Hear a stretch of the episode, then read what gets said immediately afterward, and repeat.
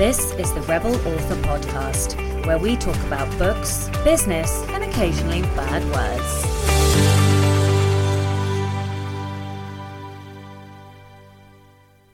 Hello, Rebels, and welcome to episode 81 of the Rebel Author Podcast.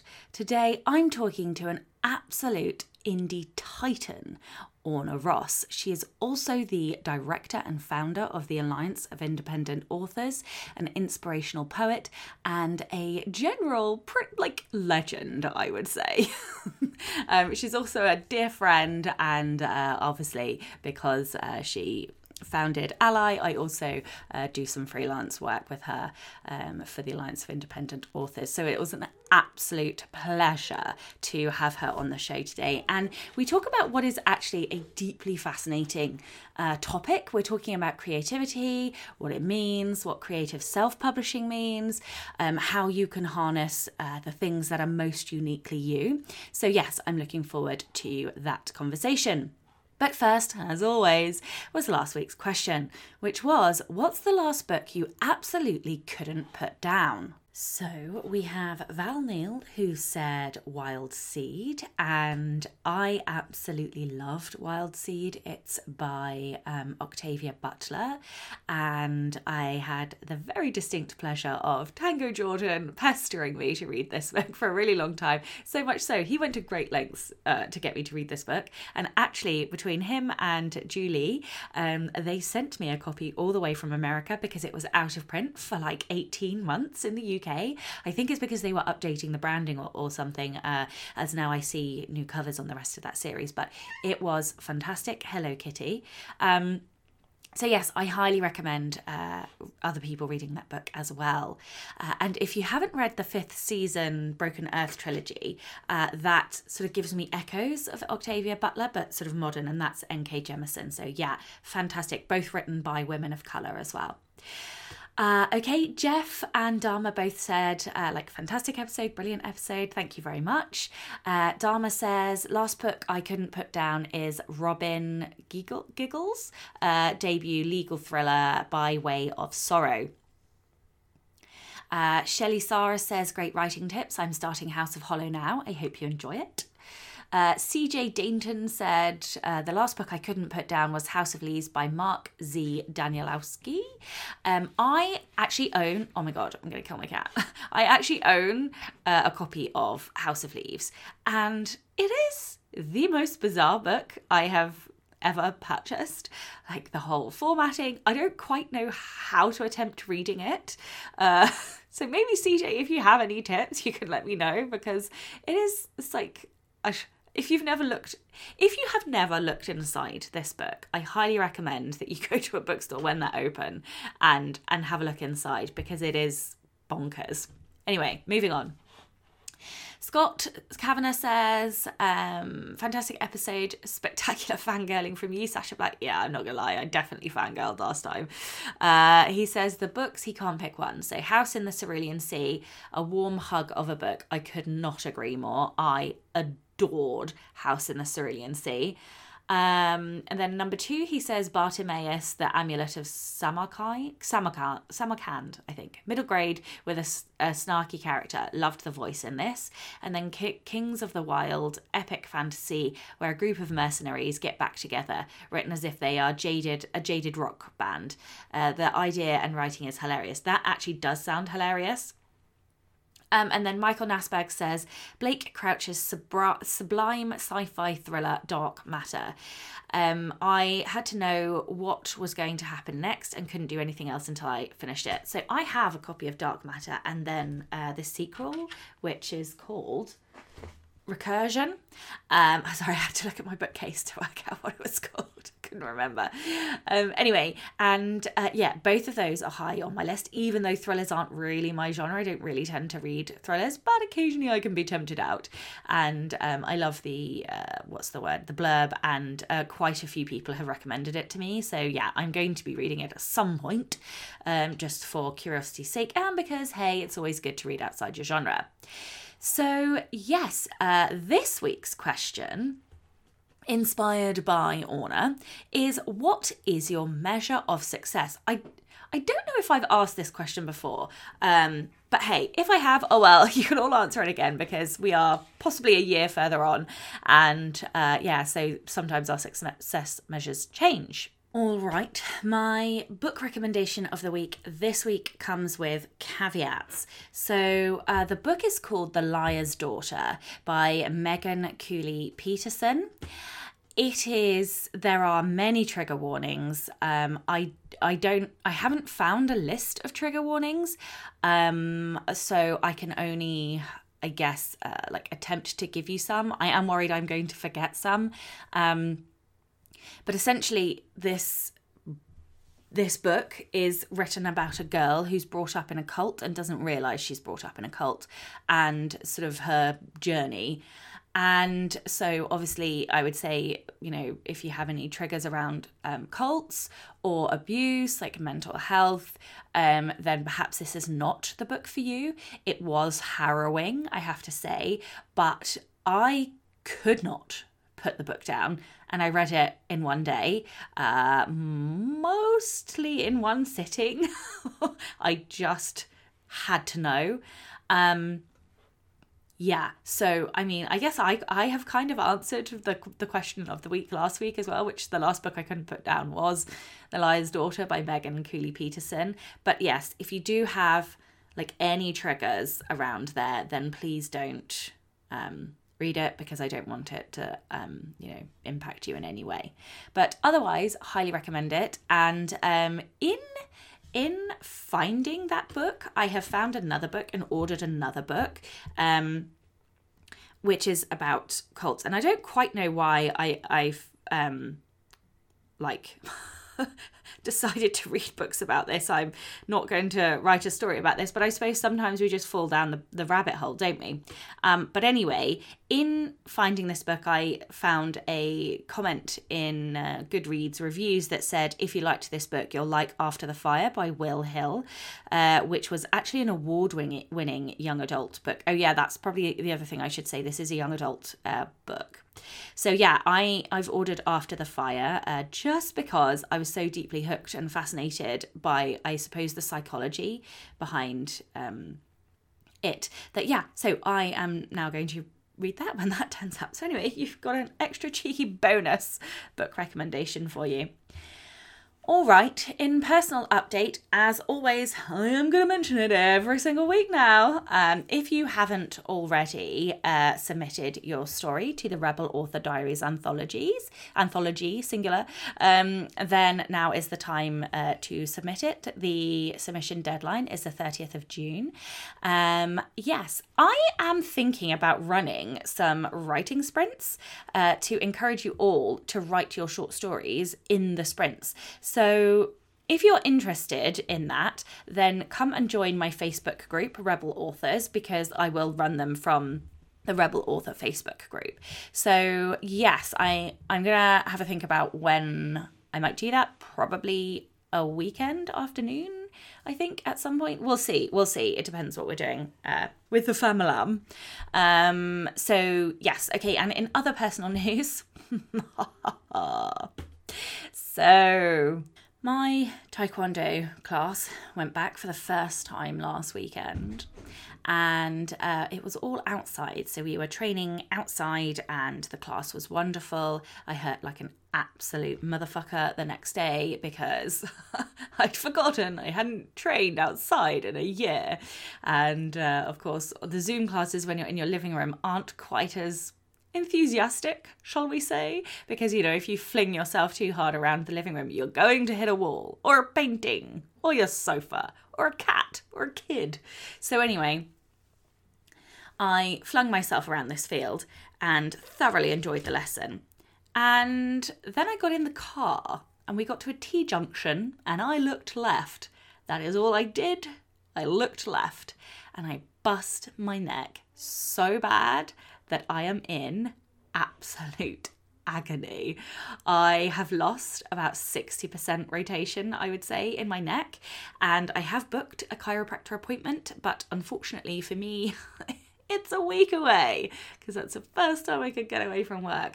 So, yeah, it is bad enough that it is affecting my sleep. Um, like, I'm laughing. I really am crying. Uh, no, I'm like, I'll be fine. I'll just take some really strong muscle relaxants or something. Um, and hopefully by next week, uh, I will have seen the chiropractor and things will be better. But yes, so I'm struggling a bit. I'm not quite sure how I'm going to get through the next week. Um, but I have been working on the side characters workbook. That is very close to being finished. Um, and I have sort of fannied around the edges of starting editing uh, the side characters, but I think I just want to get the workbook done and then I will focus on editing um, the textbook. So yes, I expect to have that more than done by the end of April and in the hands of beta readers. And then I get to go back and edit my two fiction books, uh, which are waiting to be completed. So it's it's a funny old year this year because I've sort of bulk ended a lot of the craft stuff uh, the beginning part of the year, and then I'm going to end up with like back to back publications um, in the latter part of the year, which I don't really it's not very good for consistent publishing, really. And that is something I have been thinking about a lot more recently um, consistent publishing and how I can be more consistent. Um, and I don't have the answer right now. I was like thinking, how can I give an answer to this? I, you don't have an answer, Sacha. Uh, yeah, no, I don't have an answer, but it is something I'm thinking about. I know what my rough word count per month is, and I'm not happy with that. I want to increase that, which would help me to be more consistent. But yes, so that is something that is playing on my mind at the moment. If you are listening to this in real time on when, when does this air? This airs on Wednesday, the 14th of April. Then this evening is going to be the very next uh, exclusive Patreon only uh, Poison and Prose session. So uh, if you are a patron, then make sure you come and join that. Rebel of the Week this week is Bobbie Ann Atwood. Bobbie says, School was a very interesting time for me, but I can't say that I had a worst enemy. I did have a professor in college, though, who I never got along with. And of course, she had to teach the worst course out of the entire accounting program taxes. Oh, yes, those little delightful beasts. I've just submitted mine. I'm waiting to find out the damage I have to pay this year. Anyway, uh, Bobbie continues to say, Now, I'm not bragging, but I'm a good student and I pick up on topics quickly. But doing practice examples for calculating corporate tax rates and deductions is like pulling teeth without Novocaine. But I did it and I got the questions right every time. The professor, on the other hand, got them wrong. She started the semester off by saying if we caught her making a mistake during class, then we would get five points towards the next test. So obviously, we were all jazzed about this. Another student and I were the bosses of the class. We were the ones. Uh, we were the ones that other students came to for help. So we were also the ones everyone turned to look at when they noticed the professor getting something wrong, which she did a lot and she noticed everyone turned to us for a ruling on her work. A lot. I was tactful about it and would just ask her to show us the calculations from the book. Maybe the book did it differently, and by differently, I meant correctly. However, my co boss, Ross, was not so forgiving and would bluntly tell her she screwed up. She got so fed up with us that she asked me to meet her before class one day in the hallway. I agreed, thinking we could have a civil conversation. Nope. She immediately started in on me, probably thinking because I was the quiet one that I would be cowed by her, and told me that it was her class and her rules, and I needed to get myself and Ross under control. Big mistake. I'm quiet, but I am not a pushover. Still, I didn't raise my voice. I calmly told her, no, this is a tax class and the IRS makes the rules. And if you disagree, I'm sure Lisa, the department head who I was close to since I was the student tutor for the department, would love to assist us in reaching an understanding. She sputtered and stomped off to the classroom where the other students were hanging out to the door, waiting to see what was happening. I gave them the biggest shit eating grin I had as I walked to the classroom behind her. I love this story. I love story. I love a story when like somebody is so egotistical that they cannot abide like having anybody else tell them that they're right. Like for goodness sake. Uh yes, so I thought this was fantastic. Um and yeah, thank you for giving me a giggle and a smile this morning. Also over taxes. Like who'd have thought I could have a giggle over taxes? If you would like to be a Rebel of the Week, please do send in your story, and please do because we are once again getting low on stories. It can be any kind of rebellion, big, small, or somewhere in between. You can email your Rebel story to rebelauthorpodcast at gmail.com or Instagram me at Sacha Black Author. One new patron this week. Welcome to Lynne Wham, who literally has the coolest name ever. But of course, uh, a ginormous thank you to all of my existing patrons. And of course, I have mentioned if you're listening in real time, then this evening is the next uh, exclusive Poison and Prose session. If you would like to support this show and get early access to all of the episodes, as well as joining me in person on Zoom for things like Poison and Prose, then you can do so from as little as $2 a month by visiting patreon.com forward slash Sacha Black. All right, this week's episode is sponsored by Pro Writing Aid. Pro Writing, I have actually been using Pro Writing Aid this week as well uh, to check my uh, side characters book, and as always, it is fantastic. Pro Writing Aid, if you haven't come across it, is an editing software that is amazing. I use it personally as both my last line of defense and as like a style checker, grammar checker, and in a way, it's a bit of a writing mentor as well, like a, a digital one, shall we say. And I always use it either before I send my book to my beta readers or before I send it to my editor. Pro Writing Aid is about more than just finding grammar mistakes, though. It helps you to learn good writing techniques. It has 20 different writing reports that make suggestions and then offer detailed explanations. They also have videos and even quizzes to help you un- understand the reasoning behind the suggestions. Writing can be grammatically perfect but still feel awkward and clumsy. Pro Writing Aid searches out elements like repetitiveness, vague wording, sentence length variation, overdependence on adverbs, echoes, passive voice, overcomplicated sentence constructions, and so much more. Of course, Pro Writing Aid will never replace a human editor, rather, it helps you to self edit to a deeper level so that when you do then send your manuscript off to an editor, they will be able to focus on the meat of your writing and not spend their time fixing basic writing issues. I love Pro Writing Aid. There is a discount code in um, the show notes and links to all of their socials and also where you can um, like get a trial of pro writing aid so i do recommend that you go and have a look all right let's get on with the interview Hello, and welcome to the Rebel Author podcast. I am super excited today because I am joined by friend, mentor, colleague, and general extraordinaire Orna Ross. Orna writes and publishes historical fiction and inspirational poetry, and she is also the founder and director of the Alliance of Independent Authors. Hello. Hello. I don't think it's all that exciting because we speak oh, to each other practically every day. but anyway. no, that's exactly why it's exciting because I finally, finally dragged you onto the podcast, even though I've been threatening you in it for like months. So before we dive into the questions, then, would you like to tell everyone a bit about your journey? Like, how did you get to where you are today? Yeah.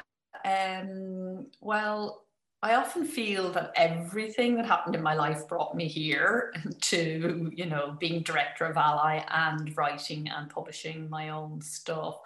So I did English lit at school, and um, that was a, a, little battle I had to have. Uh, you know, rebel is is theme of your podcast, and we were talking uh, later on about some other rebel moments. But I had to kind of. I come from a family of accountants and insurance people and business owners and being a writer was something that you know and being interested in english lit and you know writing poems and reciting poems at the dinner table and stuff like that I was always quite different to the rest of the family. So had to have a little battle with my parents to actually even be allowed in inverted commas to to do English lit. And then I did that and um, I taught for a while.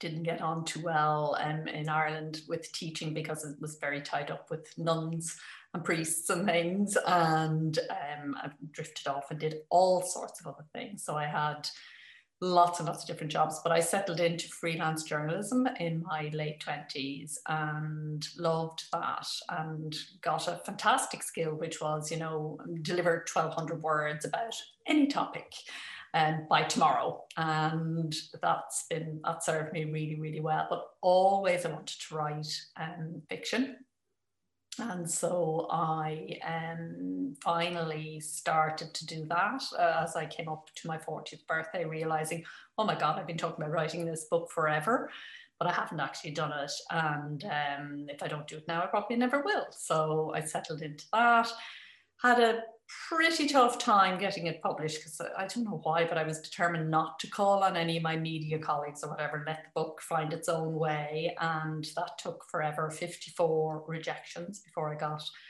number 55 was the acceptance. And I thought that was it. I had arrived. It was a nice two book deal from Penguin, all felt great. Um, but it didn't work out that way, and we had creative differences. So I was kind of reconsidering my options when self publishing came along. I tried it very hesitantly, didn't think it would be for me, and turned out. and now look. and now look. and I was so taken with it that I realized, you know, I looked for an association to join. There wasn't one and then I thought, well, there really should be one, and really it should look like this. And so, yeah, off we went from there. Amazing. I love that. I love that you were so hesitant about indie publishing, and now you're like representing indie publishers everywhere. I think that's hilarious. Um, it is kind of funny. Yeah. So, we're here to talk about your new book about creative self publishing. So before we dive into like the the concepts and what creative self-publishing is, can you talk to me about creativity? Like what does creativity mean and feel like to you? Yeah, I mean it's one of those words where there are a thousand definitions and it means very different things to, to different people and you could be having a conversation about creativity and actually be talking past each other because you mean two completely different things for me it's a mode it's it's not a talent it's not a skill it's not a um, it is a way of being it's a way of approaching a question or a problem or a challenge or a task and so it's a mind mode and when it's applied you know regularly and becomes a habit it becomes a mindset so um, that's what it is to me. It's just a way of doing things that is more open, more questioning, exploratory, experimental than we tend to be in our in our more everyday um, way of being. So you can see it in the brain. Neuroscience has helped us to understand creativity much better than we did um, up to even say 20 years ago the fact that we can actually see the brain in its different modes and see it responding differently depending on whether it is in creative or conventional mode is really interesting and you know we can see certain hormones and neurotransmitters in action in a way that we couldn't before. And so we understand creativity a lot better now than we used to. We used to have all these subjective anecdotal kind of explanations of what it is and that now we have a much clearer idea. We know that everybody is creative and everybody is slipping in and out of this mind state all the time, though we're not very conscious of it because it happens in flickers. It's, it's kind of a moment and it's gone, unless we become conscious of it, in which case we can begin to sustain it.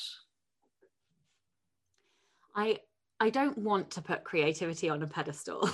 but I, I definitely have put creativity on a pedestal. For me, it feels like the absolute height of humanity because we are taking like nothing and creating something out of it.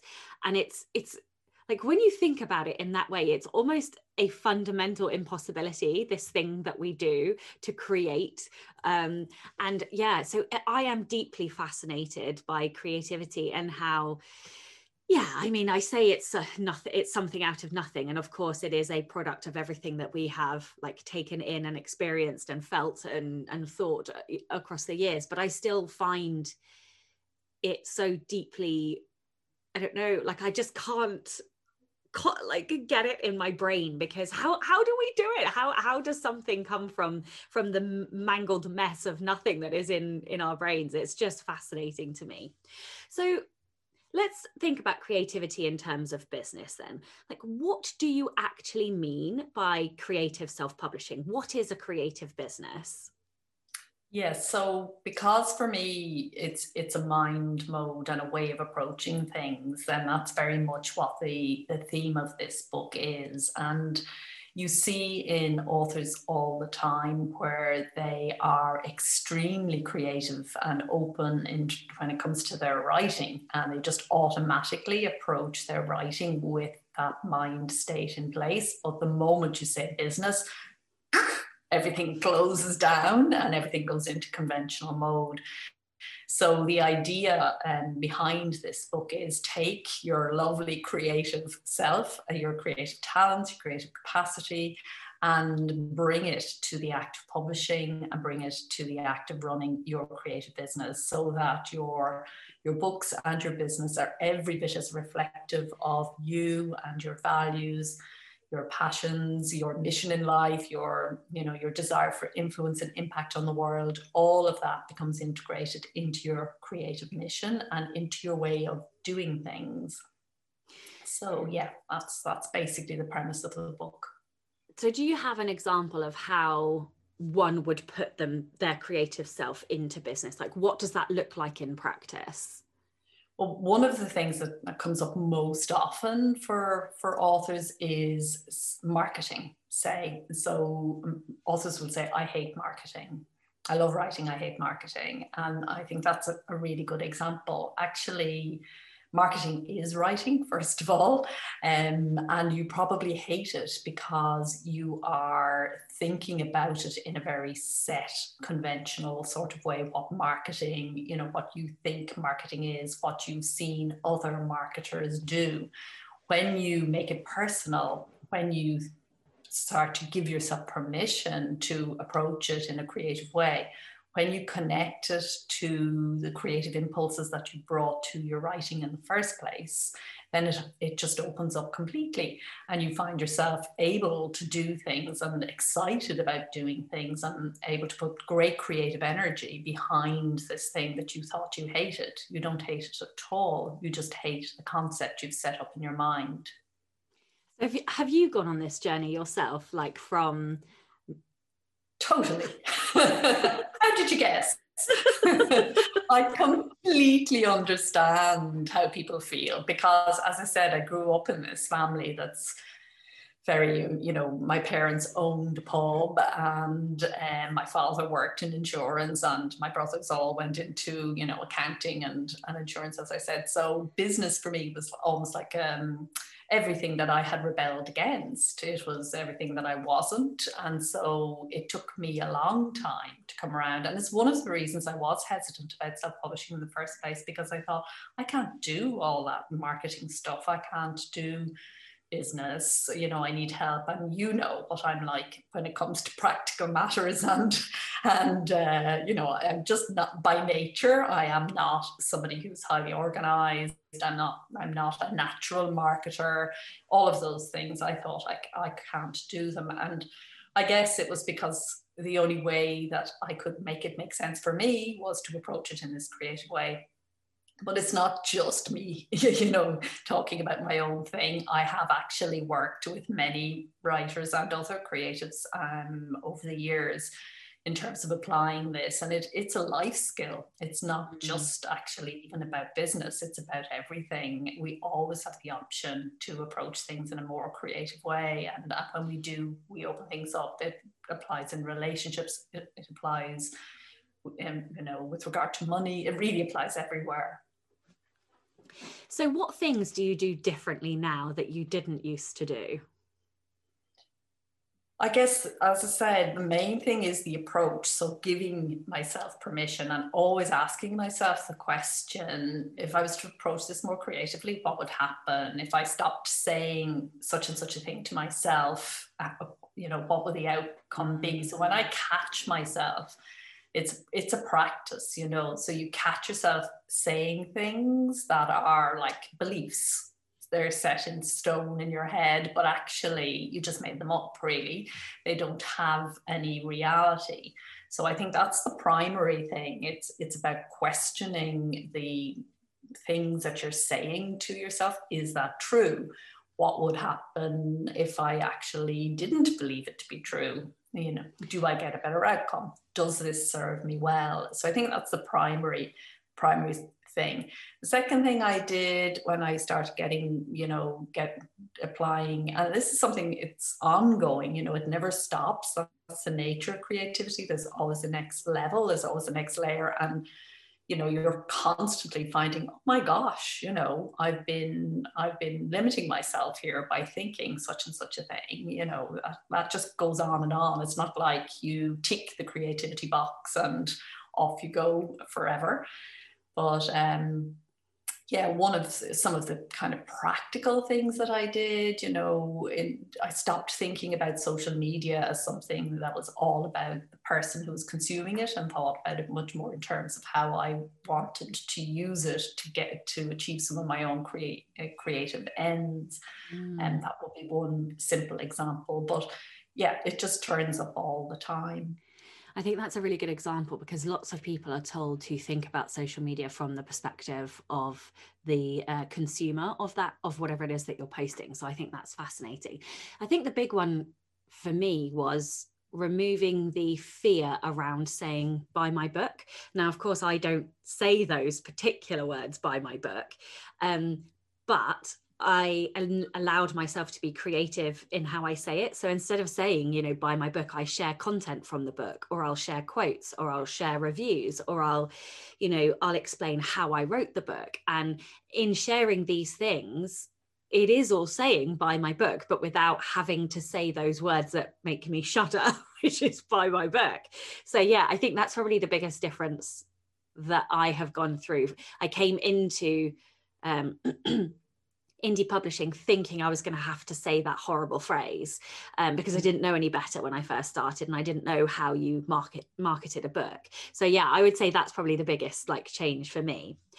So in your book you talk about being able to spot when a person goes indie and you also use one of my favorite ever Shakespeare quotes, which is uh, well, you you kind of bastardize it. So you say some authors are born independent, some choose independence and some have independence thrust upon them.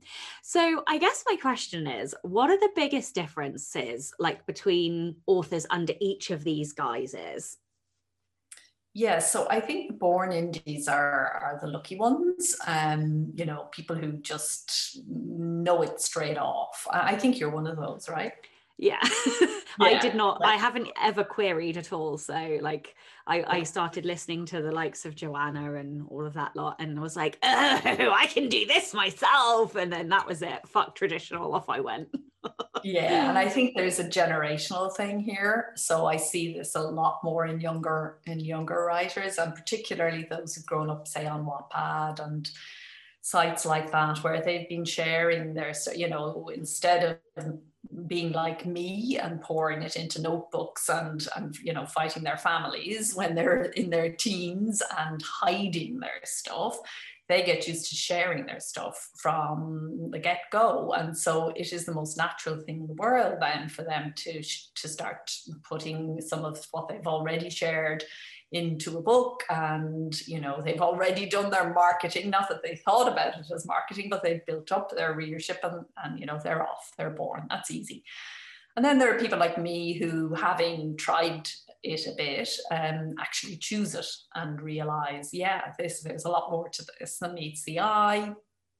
Uh, I can see that this changes everything. I no longer want to go the route where I exclusively give all my rights to um, a publisher um, to one person. I want to actually retain my intellectual property and build the value myself over time. I choose it, and and you know that's a, a, a middle way, if you like. And then you get the people who are very wedded to the trade publishing agreement. They want the validation. They want somebody else to, you know, approve and give them that permission, or maybe just, you know, they they just up for all sorts of reasons, but they can't get it. And so they come to self publishing reluctantly. And um, yeah, they've the hardest time, I think because it's very difficult to get creative if you ultimately you want a different outcome and your definition of success is somebody else taking you on then it's it's quite difficult to develop the independence of mind that you need and the you know the, the autonomy and the self validation that you need in order to do the job I find this so interesting. And this is a complete tangent. Fuck it, it's my podcast. I'm going to do it anyway. So, that quote, I love that quote so much. It's actually started a story for me. So, I'm, I'm doing uh, the Rebel anthologies at the moment, and uh, it's open for submissions for like characters who are rebellious, cheeky, villainous. Anyway, and my story is predicated on that phrase, except um, it's about three, uh, uh, three chosen sisters who uh, one was born evil, one chose evil, and one had evil thrust upon them. And um, but the thing is, like when I ask people, oh, like who do you think would be the most evil? It's it's never the one that was born evil. They always say the one who um, chose it. But I think like, so, but when you when you talk about like who has it easiest in terms of being indie it was the one who was born indie that had it the easiest so i was just like oh this is a complete like flip on what what I thought was you know that outcome so yeah anyway i'm going to be pondering this for ages now um, okay good yeah i know already you're making me rethink everything um okay so let's talk about success because mm. i hmm. think in the indie sphere there are lots of really big indie groups and success can often get pigeonholed into certain things like oh uh, 10 grand a month or 100 grand a month or X number of books sold. But not everybody has a goal of X number of books or X number of pounds. So, how else can indie authors measure that, their success? Like, what is creative measurements of, of success? This is such an important question. It really, really is. And, uh, you know, I think that the thing I've noticed most, the thing I know inherently from doing the job that I do, is that there are thousands of ways to be an indie author and to be successful, but that one or two ways are discussed most and are where the loudest voices are. So there are huge, huge swathes of, of independent authors who are just have their heads down and are getting on with their own thing and they're only known to the people who are in their niche um, and because they know that they're successful and they're doing well, or maybe they're not even known sometimes to the people who are in their niche because they sell on their own websites or they do special sales or they, you know, so there are people doing all sorts of. And that's one of the one of the things that I wanted to bring out in the book was that you know we think too much about the high selling indie author and I mean, they're fantastic. The authors who sell in these astonishing numbers, you know, the people who are running seven figure businesses from books, these, it is without doubt an incredible achievement. And we celebrate that to the rooftops. It's fantastic. But it's not the only definition of success, and it will only ever probably um, be that way for writers of a certain ilk, publishers of a certain ilk, you know, who are prepared to do certain things and who work in certain genre. So some of the other things that are huge, when, when people set out to be a writer, they rarely set out, I mean, there are exceptions, but they rarely set out with a purely commercial goal in mind. They want to be writers for other reasons. And you know, the creative sort of um, measures of success bring that into the equation, if you like. So it's about balancing the commercial and the creative success. I don't think it's possible to be successful unless you balance those things out. And I think even the person who spends a lot of time talking about the numbers and the facts and the figures, they're in writing they're you know they're in publishing. They could be probably if they've got really fantastic business skills they could probably be really cleaning up in some other area more easily. So they're going to have some of these creative things as well. So some of the things we want to do um, as creators is to influence others to change hearts and minds to actually make people think differently look at things differently Perhaps we want to inspire people to, to do things that they thought they couldn't do. We want to um, educate and uh, help people to understand something that they didn't understand. We get incredible um, rewards from that, you know, and hearing, I very often hear um, an author say, you know, what made my day was that review or that reader who wrote, dropped me an email and said what a difference I had made and, you know, tells them what sort of difference that is. I think also in terms of, um, and I talk a lot about this in the book as well, I think also in terms of creative rewards is our own personal happiness and enjoyment. You know, one of the things, one of the core creative principles is that it's the journey mm. is its own reward. And it's one you know if the process is as important. The process process is as important as the product. Uh, the process is the thing itself. And um, so I think that is also really key. And it's one of the ways we know that we've slipped out of being in creative mode is to, when we get stressed when we get get um, you know stuck or when we get when we're not feeling good we're not to be in creative mode by definition feels good you're in flow time is you know you're aligned with time you're enjoying what you're doing you could do it forever you've got this kind of energy that just comes um, in creative mode that isn't there when you're in in more conventional mode. I think we're a bit addicted to that very experience as creatives. We just love it. We're doing it in order to have that that experience of flow so yeah, these are some of the, the creative rewards. And in the book, we actually measure, try to measure that feeling just subjectively to, to give it a, a rating. We call creative happiness quotient and, and rate it one to 10 because it is such a core part of, of being creative that keeping an eye on how you're feeling in that way can actually be a really good pointer as to how you're doing. And sometimes we need to take some creative rest or play, step away from the work, stop being so pushy of ourselves, give ourselves a bit of space and time so we can get back into that creative power, which will always get more done in the end than, you know, getting tense and closed and conventional about it. I love this so much. I I I have so many things I want to talk about. Um, that feeling is like total addiction for me. Like there, I always think there are a couple different feelings. So there's the creative flow, which is just euphoria, and then there's what I like to term a literary O, and by O I mean orgasm, which is when you have like that bolt or that twist that just comes out of nowhere, and it's like knee bucklingly good. And yeah, so I always I always call that like a literary O. But those things are special. They they don't come around all the time, and so like you crave the the euphoria you get from that flow state um definitely um and yeah and then oh, it's so true because Oh, I just love that. The other thing um, that I wanted to talk about was that measure of success. I think I, I think I have a couple of measures. Like the first big one is, am I free to write what I want when I want? Like that's a really big one for me. And then a second one is, how many hearts do I break and remake like that's what i want to do with my fiction. I want to break hearts and remake them.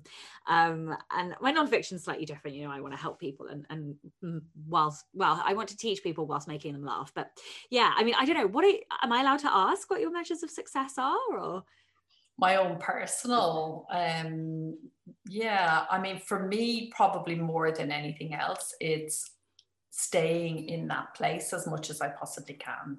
So for me, it's about you know the habits and practices that keep me in the right place, so that I am. Time is very precious to me, and spending that time wisely, not not wasting time. To me, the biggest waste of time is to be in a bad place, you know. And I know mm. things happen in life, and of course, we're human and we respond appropriately with anger or or sadness or something. I'm not talking about that. That's that's absolutely fine, and that's that's as it should be. That's the way we're made.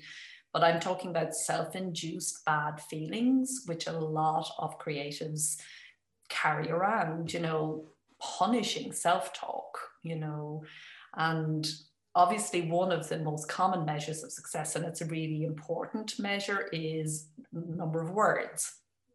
Um, and this is what we hear people talking about all the time. How many words did, did we produce today? How many words did we produce this week?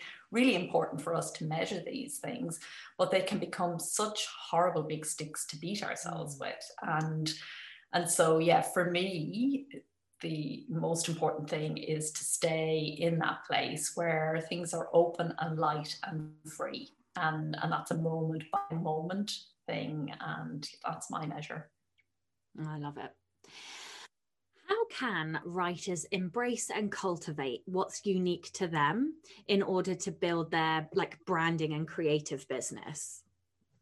Yeah, another another kind of great question. So I I think first of all, it's about your values. It's about what you value most as a person and understanding your values and, and getting um, getting clear about what you value most. So we all sign up for things that are obviously valuable and things that pretty much everybody values, but we also all have a priority of values. And I think knowing your top three or your top seven values is a really good thing. And then beginning to almost slightly exaggerate at first so that you really embrace them and being clear about uh, clear about them and clear about your willingness to demonstrate them to be that in your books in your design in your descriptions in your marketing in your talking about your books so you've got the stories or the content that's in your book but then you also have the stories that you're telling about your book.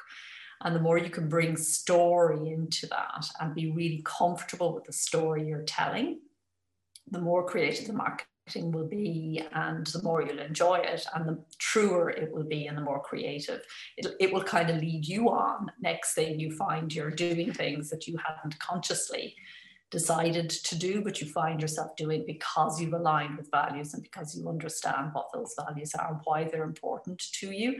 I think tracing it back you know when you when you kind of isolate the values that you feel are most important tracing back in your life why they are important, where they kind of came up, what you know, what made these the values that are most important for you can be very helpful in developing your stories about about your books and about yourself as an author and um, which is your author persona is you writ large in some just some aspects of you writ large the ones you've chosen and then after that, there's a bit of discipline, I, I think, which a lot of authors don't kind of stay with. Having found all that, which can take time, uh, to, can take a long time actually, and sometimes it's easy for people, sometimes it's not easy at all, and can take can take quite some time to excavate it all and get get the clarity. Having done that, then there's a bit of discipline of staying there that becomes kind of your thing. So it's like you with the rebel thing, which you do so well. You know, there are other parts of Sacha. She's not just 100% rebel, but you know, it's become your thing, and and keeping that there, and not you know, not suddenly deciding you've you've uh, it's some other values you're kind of going to go off on. I see authors doing that all the time. They've no sooner kind of set it up than they abandon it a little bit, and so yeah, I think that's important.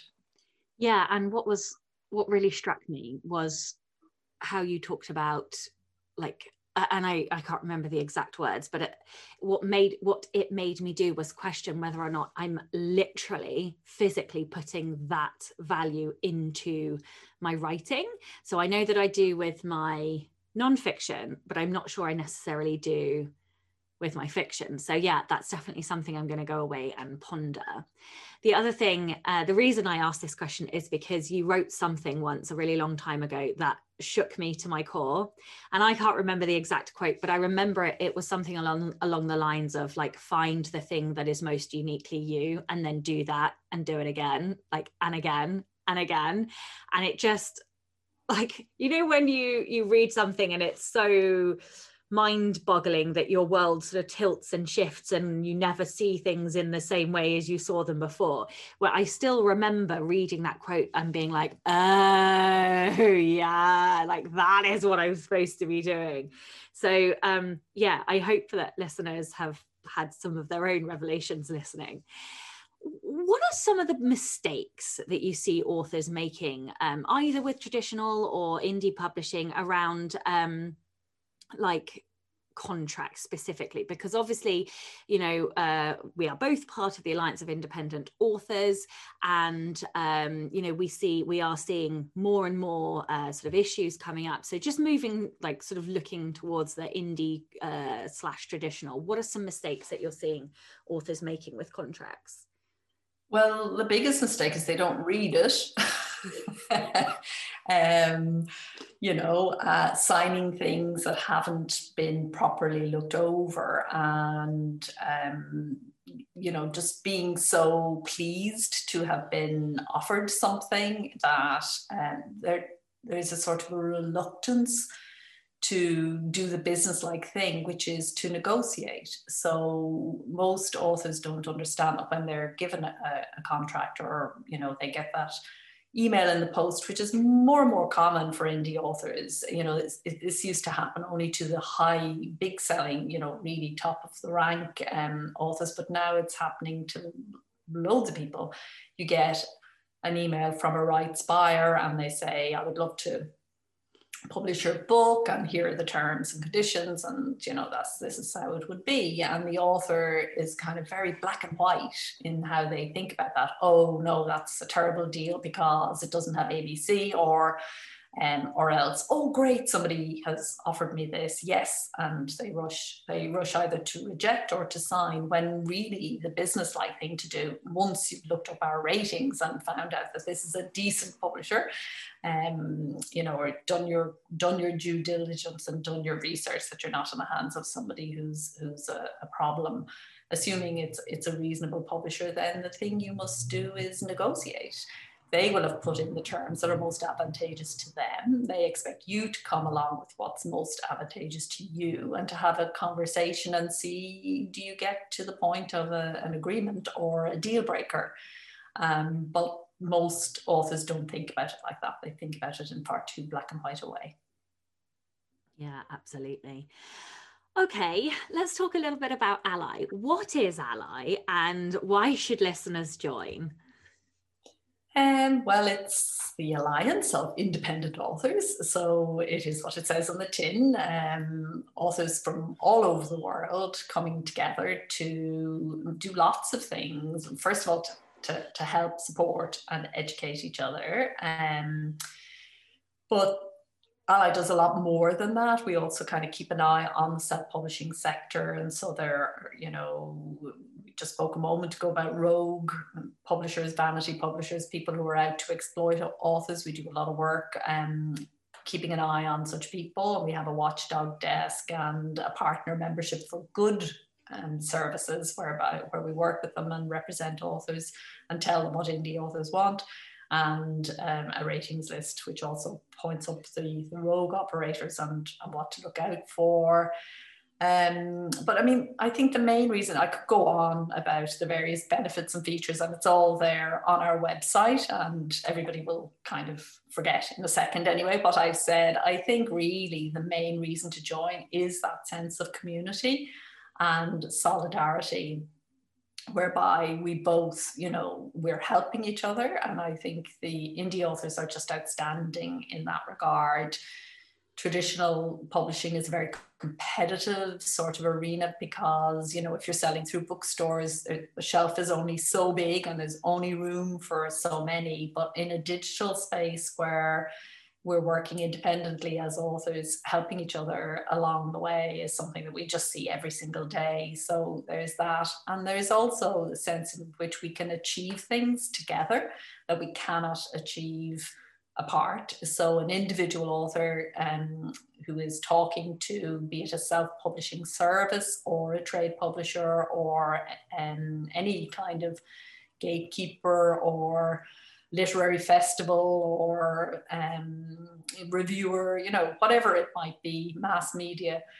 Individually, it's it can be difficult, and a lot of these conversations happen in private, and people can feel quite powerless collectively where conversations are happening um, more publicly then we have power. And i think you know independent authors have power now in a way that we didn't have before and that is growing as authors come into their sense of their own their own abilities their own uh, you know what can be done it's things are really changing in the author community so i think you join to be part of that movement as well to be part of, of something that is really extraordinary in publishing and, and unique. Absolutely. And I absolutely adore ALLi. So I think everybody should go and join. And I will, of course, leave um, links in the show notes. Well, this is the Rebel Author podcast. So tell everyone about a time you unleashed your inner rebel. Oh, gosh. Um, well, I can't remember a time that I wasn't unleashing my inner rebel. So, my first, uh, probably, you know, as a teenager, getting kicked out of boarding school for the, the wall. Didn't know you got kicked out of boarding school. That's amazing. Yeah. um, yeah, and it just kind of went on from there. I've always been a bit rebellious, and I mean, I was I was going to say and I still would say actually that what felt most rebellious for me in my life what has been this move to self-publishing um, because I was so ingrained in media and trade publishing, you know, having been, I'd worked as a literary agent, I really valued what publishers brought to the process, and I still do, you know, all of those seven stages of publishing that we have to bring our books through. Uh, a good publisher can add tremendous value. And um, that pertains still today. But for me to kind of turn my back on all that and say, no, I'm going to do it all myself. I'm going to do it my way. I'm going to give my books covers that they they uh, I wanted them to have when I was writing the book and the title that I kind of had in my head. That was that was a hugely rebellious moment for me. So yeah. I love it. I'm still cackling about the, the boarding school though. okay, tell everyone where they can find out more about you and your books and anything else you'd like to add. Okay, so Allies Alliance Independent Authors.org, and um, I, as an author, am on ornaross.com. And yeah, um, Instagram is for my poetry. That's ornaross adult poetry And on my Facebook page, I do extracts from uh, my work in progress, and, and that's Ornaross Author. That's pretty much it. Amazing. Thank you so much for your time today. And of course, a massive thank you to all of the show's patrons. If you would like to get early access to all of the episodes, then you can do so by visiting patreon.com forward slash Sacha Black. And a massive thank you to each and every one of you listening. I'm Sacha Black. You are listening to Orna Ross, and this was the Rebel Author Podcast. Due to some uh, scheduling funnies, I can't tell you who the guest is going to be next week. It's going to be one of two people, uh, just depending on whether or not I. Well, anyway, it's going to be a surprise. Either it's going to be the planned person or it's going to be somebody different. Um, and yes, so you're going to have to join in next week to find out who it's going to be. Sorry about that, guys. Uh, don't, I don't normally do that, but sometimes when we get exciting guests, I swap things around uh, just to coincide with launches and whatnot. So yes, join me then. Don't forget to tune in and subscribe on your podcatcher. And when you have a moment, please leave a review.